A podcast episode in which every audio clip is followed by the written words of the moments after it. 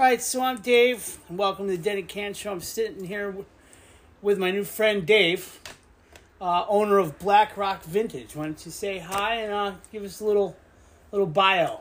Hey everybody, um, I'm a third generation shirt guy. Uh, born and raised in Fairfield. Raised four kids in Fairfield and got to the Black Rock community about two years ago and um, changed my life. Um, I have a great shop on Fairfield Avenue. I was the flannel guy for a number of years and um, realized that um, as a manufacturer, we needed to be a little more than a flannel guy because, as we all know, it seems to be getting a little warmer instead of colder uh, month by month. So, about two weeks, uh, almost two months ago, we brought in a lot of classic vinyl, rock and roll, blues, soul, Broadway show tunes, you name it. And in conjunction with that, we brought in a lot of vintage uh, rock concert t shirts. And are the various uh, rock t shirts associated with rock bands, etc. And um, that's where we are. Um, we're, we're enjoying it, and uh, we've it's really changed our business. So let me ask you. You look around the store, and then I, I went down to see your other booth down at Monger's Market. Um, there's a lot of antiques, a lot of old stuff. Now, when I was a kid, my parents told me that they were going to go antique shopping. I was like, oh man. Yet at the same time, I could not wait to get up into the attic at my grandparents' house and just root through everything. You know, old Boy Scout stuff from my dad and his brother. Why do you think people like old stuff? Um, I think for for my generation, I was the last of the babies born in the fifties. Um, I started when I was probably seven or eight years old with bottles and my dad's Sports Illustrated I collected and as far as antiques, uh, it brings us back. Maybe um, gives us some uh, feeling of our heritage, uh, of our parents, our grandparents, our great grandparents, and there's things under the antiques label that um, you know we we joke about today, but they were made well. They were made by hand in many cases, or they were made in foundries. Uh, they were made in a in a way that brings us back to how we used to be, um, and I think that's kind of cool. Um, we discovered something when it comes to why people like antiques. Uh, Dave mentioned mongers. Mongers changed my life. Uh, I say that to anybody who will listen to me. I have antique fishing tackle and fishing lure experts. I have antique bottle experts. I have two rock and roll poster and other uh, associated item experts, all from Mongers. Uh, Mongers is six hours a week. I spend my Sundays there, but it changed my life because it brought me into contact with people who had my passion for. Uh, for example, I collect old bottles, uh, medicine bottles, old wine bottles, old soda bottles, etc. Um, and antiques, I think, are, are part of our DNA in a way, in what we like or, or want uh, to remember about the past. I have to add, I have four kids, 24 to 30 years old, and there doesn't seem to be a lot of um, affinity or a lot of interest in uh, having those collections or, or collecting, aside maybe Pokemon cards and things that my two boys even recently got re energized with that. Um, but um, I was a collector, and antiques was always something I gravitated to, and then it kind of shifted into rock and roll stuff, memorabilia. But anyway, I think antiques are a lot of us enjoy because it reminds me of, of us of our past and um, and the way things used to be. That makes a lot of sense. Um, you you seem to you know when I come in here every time, it's more than just shopping. It seems like it's it's an experience because I hear, you know, what you're what you might be saying with another customer about this experience about meeting uh, the guy on the Sticky Fingers album who lives what right over here in Black Rock. Yeah. Um, do you think that there's the the the physical objects actually bring together a larger community that inspires people to go do other things like music or cooking? Yes, um, I need to clarify the Sticky Fingers uh, actor, uh, the gentleman who's on the cover and the inside cover, is a local resident. I have not personally met him yet, Dave, but he uh, lives next to my neighbor. That's And I- right. he's a neighbor of actually one of my best friends here, if not my best friend. And um, I have another of customers who have come in and who know uh, this gentleman personally, and I hope someday to meet him. But what's happened in their shop when it comes to um, our change in assortment, the Black Rock Vintage story, is that vinyl has completely changed my customer mix and my frequency of good customer visits. That sounds confusing. I don't mean it to be. Um, vinyl is special because, for me at least, when I grew up in the 60s and 70s, you know, Led Zeppelin 4, I mean, we all know that album and we all remember opening that album, House of the Holy, uh, Eric Clapton, Cream, you know, all that stuff. And vinyl is a very important part of my memory bank because we all remember having the albums, Roger Dean covers for Yes, the Stanley Mouse covers for the Grateful Dead. Uh, you know, there's so many good artists out there who are doing album covers, but albums has changed um, our, our our hangout, if you will, here because now you got a bunch of people come in and they look through the albums and they see the vintage T-shirts and and they they want to be here. They want to hang, and it's nice. It's a it's a nice setup. Uh, you know, um, I'm enjoying it, and I'm, I'm also I think my customers, I should say my who who most usually become friends, are enjoying the experience as well. Ah, so there really is some truth to one man's trash is another man's treasure. Oh, I believe that. Um, I have had again. This is another Mongers story, but I've met a number, one in particular, people who are pickers, and this one guy is an amazing picker, and they just find stuff, and um, there's a lot of stuff we discard as a civilization. I believe it. Somebody walks by and says, "Hey, I, I, I can use that. I can figure something out with that." Um, guys who empty houses, who go in and empty a whole house, guys who are just driving around. Uh, I lived in Fairfield for m- most of my life, and you know, one guy used to hang out at the dump. They finally put a sign up, and he just he'd sit there eight hours a day, and wait for somebody to unload a couple bicycles that you know their kids have outgrown. Or I found a maple, bird's eye maple, two piece children's school desk uh, cast iron base, cast iron fittings on the desk, individual chair, amazing, sitting right outside the hole where you throw your garbage in. Whoever left it there obviously did not want to throw it in the hole and, and have it be ruined or trashed. No pun, but I picked it up and and I have it to this day. In fact, it's in my monger's booth. You can come see it. But um, yes, I think in many ways we one man's trash is one man's treasure. It's um, and I've always discovered it. And most of my experiences have been at the dump. I don't know if that's a good thing or a bad thing.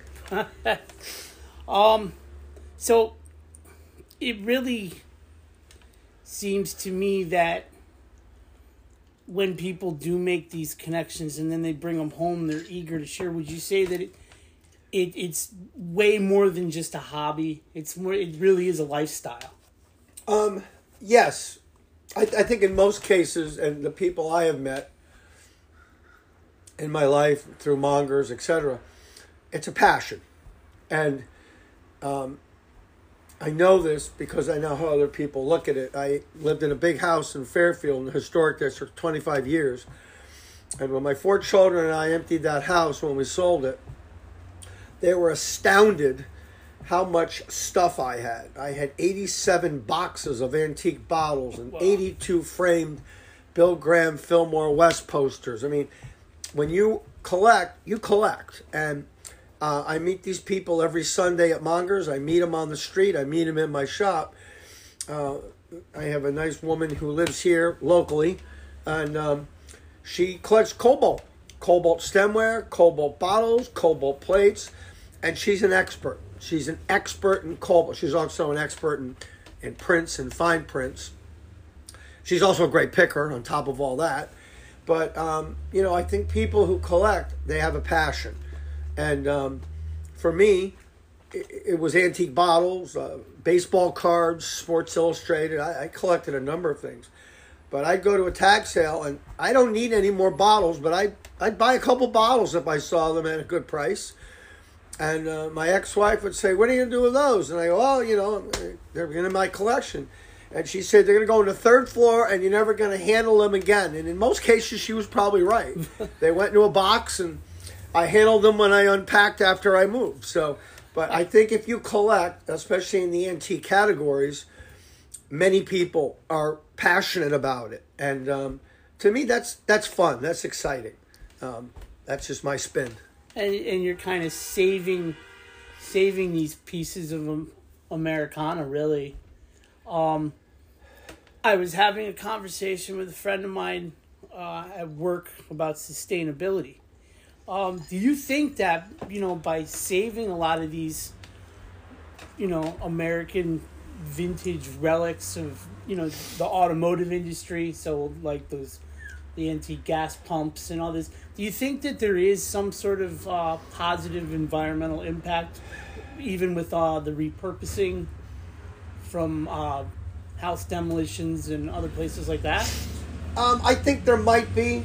Um, you're not going to go out maybe and hire a, a, factory to make you an antique 1923 gas pump with a beautiful glass globe. However, um, the sustainability is we're putting these things to a new life.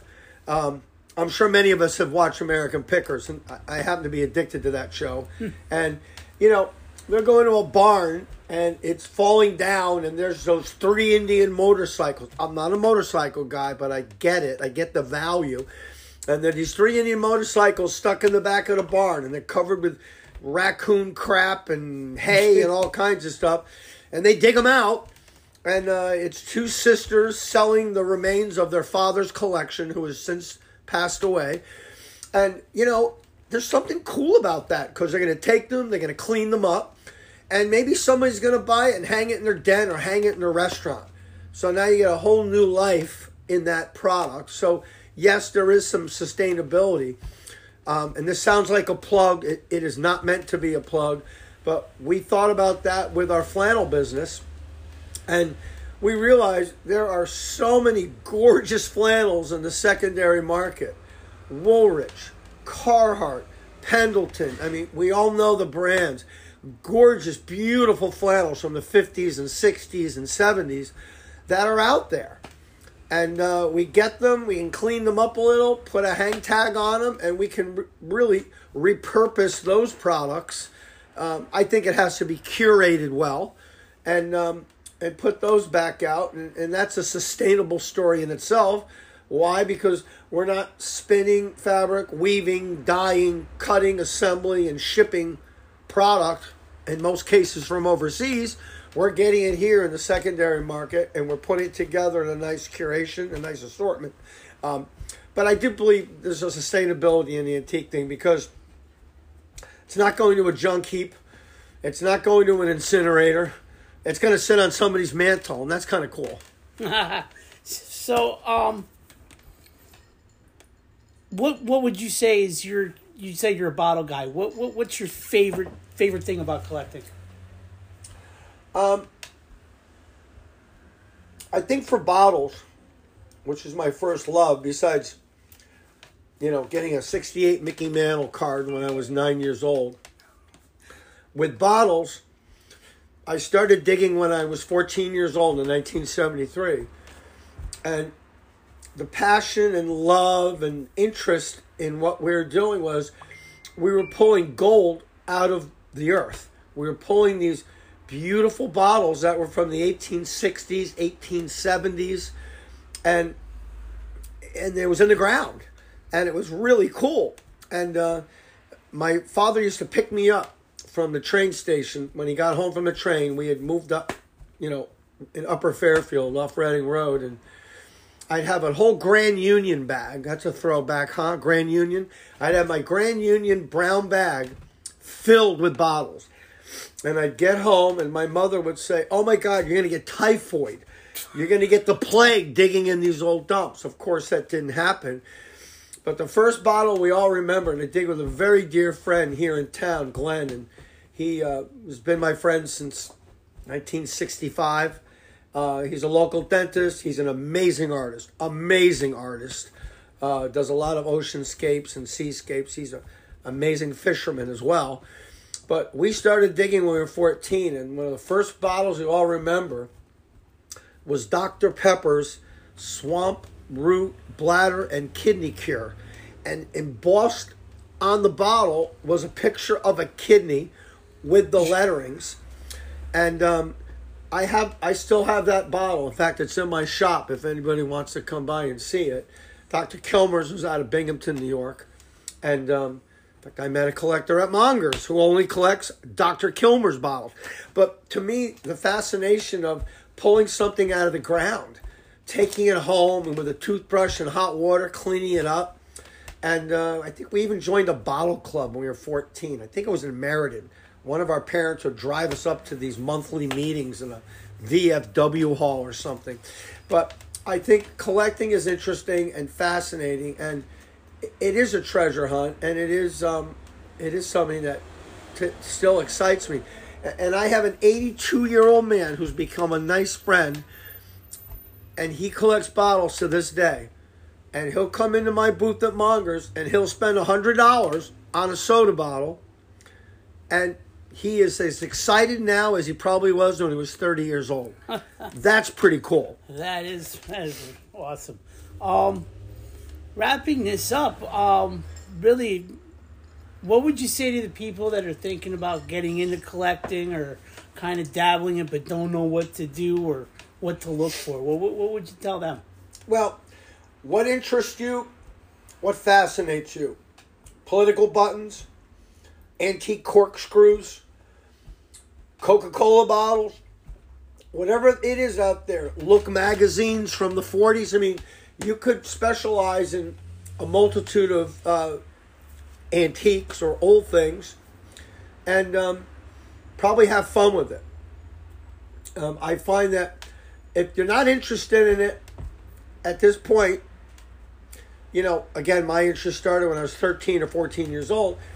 You, you may not just you're, you're somebody who maybe not doesn't want to go out there and, and, and collect or amass stuff. But um, what I find most most collectors that they have a category, if it's glassware, if it's paper goods, if it's crockery, if it's uh, furniture, record albums, whatever. And when the collector gets going, they get a high from it. In my opinion, they really get a turn on from it, and you know the hunt and finding it and finding it for the right price. Um, see what things appeal to you. I have one gentleman who comes into my booth. He's actually from Maine, and he collects antique corkscrews. That's all he collects. So whenever I see an old corkscrew, wherever I am, I grab it. And his name is David. I see him about twice a month, and he comes down, and I got a bag of corkscrews for him and it's a relatively low cost item to collect. He's not paying $100 for a corkscrew. And, um, you know, that's his passion. Mine's still bottles and probably will be bottles and rock and roll posters. And uh, that's probably what I'm going to end up dying as being my two collections. But, um, you know, it's a great thing to do. It gets you out of the house. You can go to the Elephant's Trunk in New Milford on a beautiful Sunday. You can come and visit us at Mongers. You can come to my shop. Christina's down by the Vietnamese restaurant by Grasmere off Fairfield Avenue. You know, there's a number of places you can go and and find antiques and uh, poke around. Uh, next time you go to your local dump, look around in the metal pile. Maybe there's something there. Maybe there's an old fishing rod or something. Um, you know, there's so many things we can collect, and uh, like I said, to me, uh, I enjoy it very much. And it, um, you know, when I find something cool, it, it gives me a high. So. Awesome, awesome. I really appreciate it. Thank you. Thank you, I, Dave. I've learned so much and I had a great time. We'll be right back.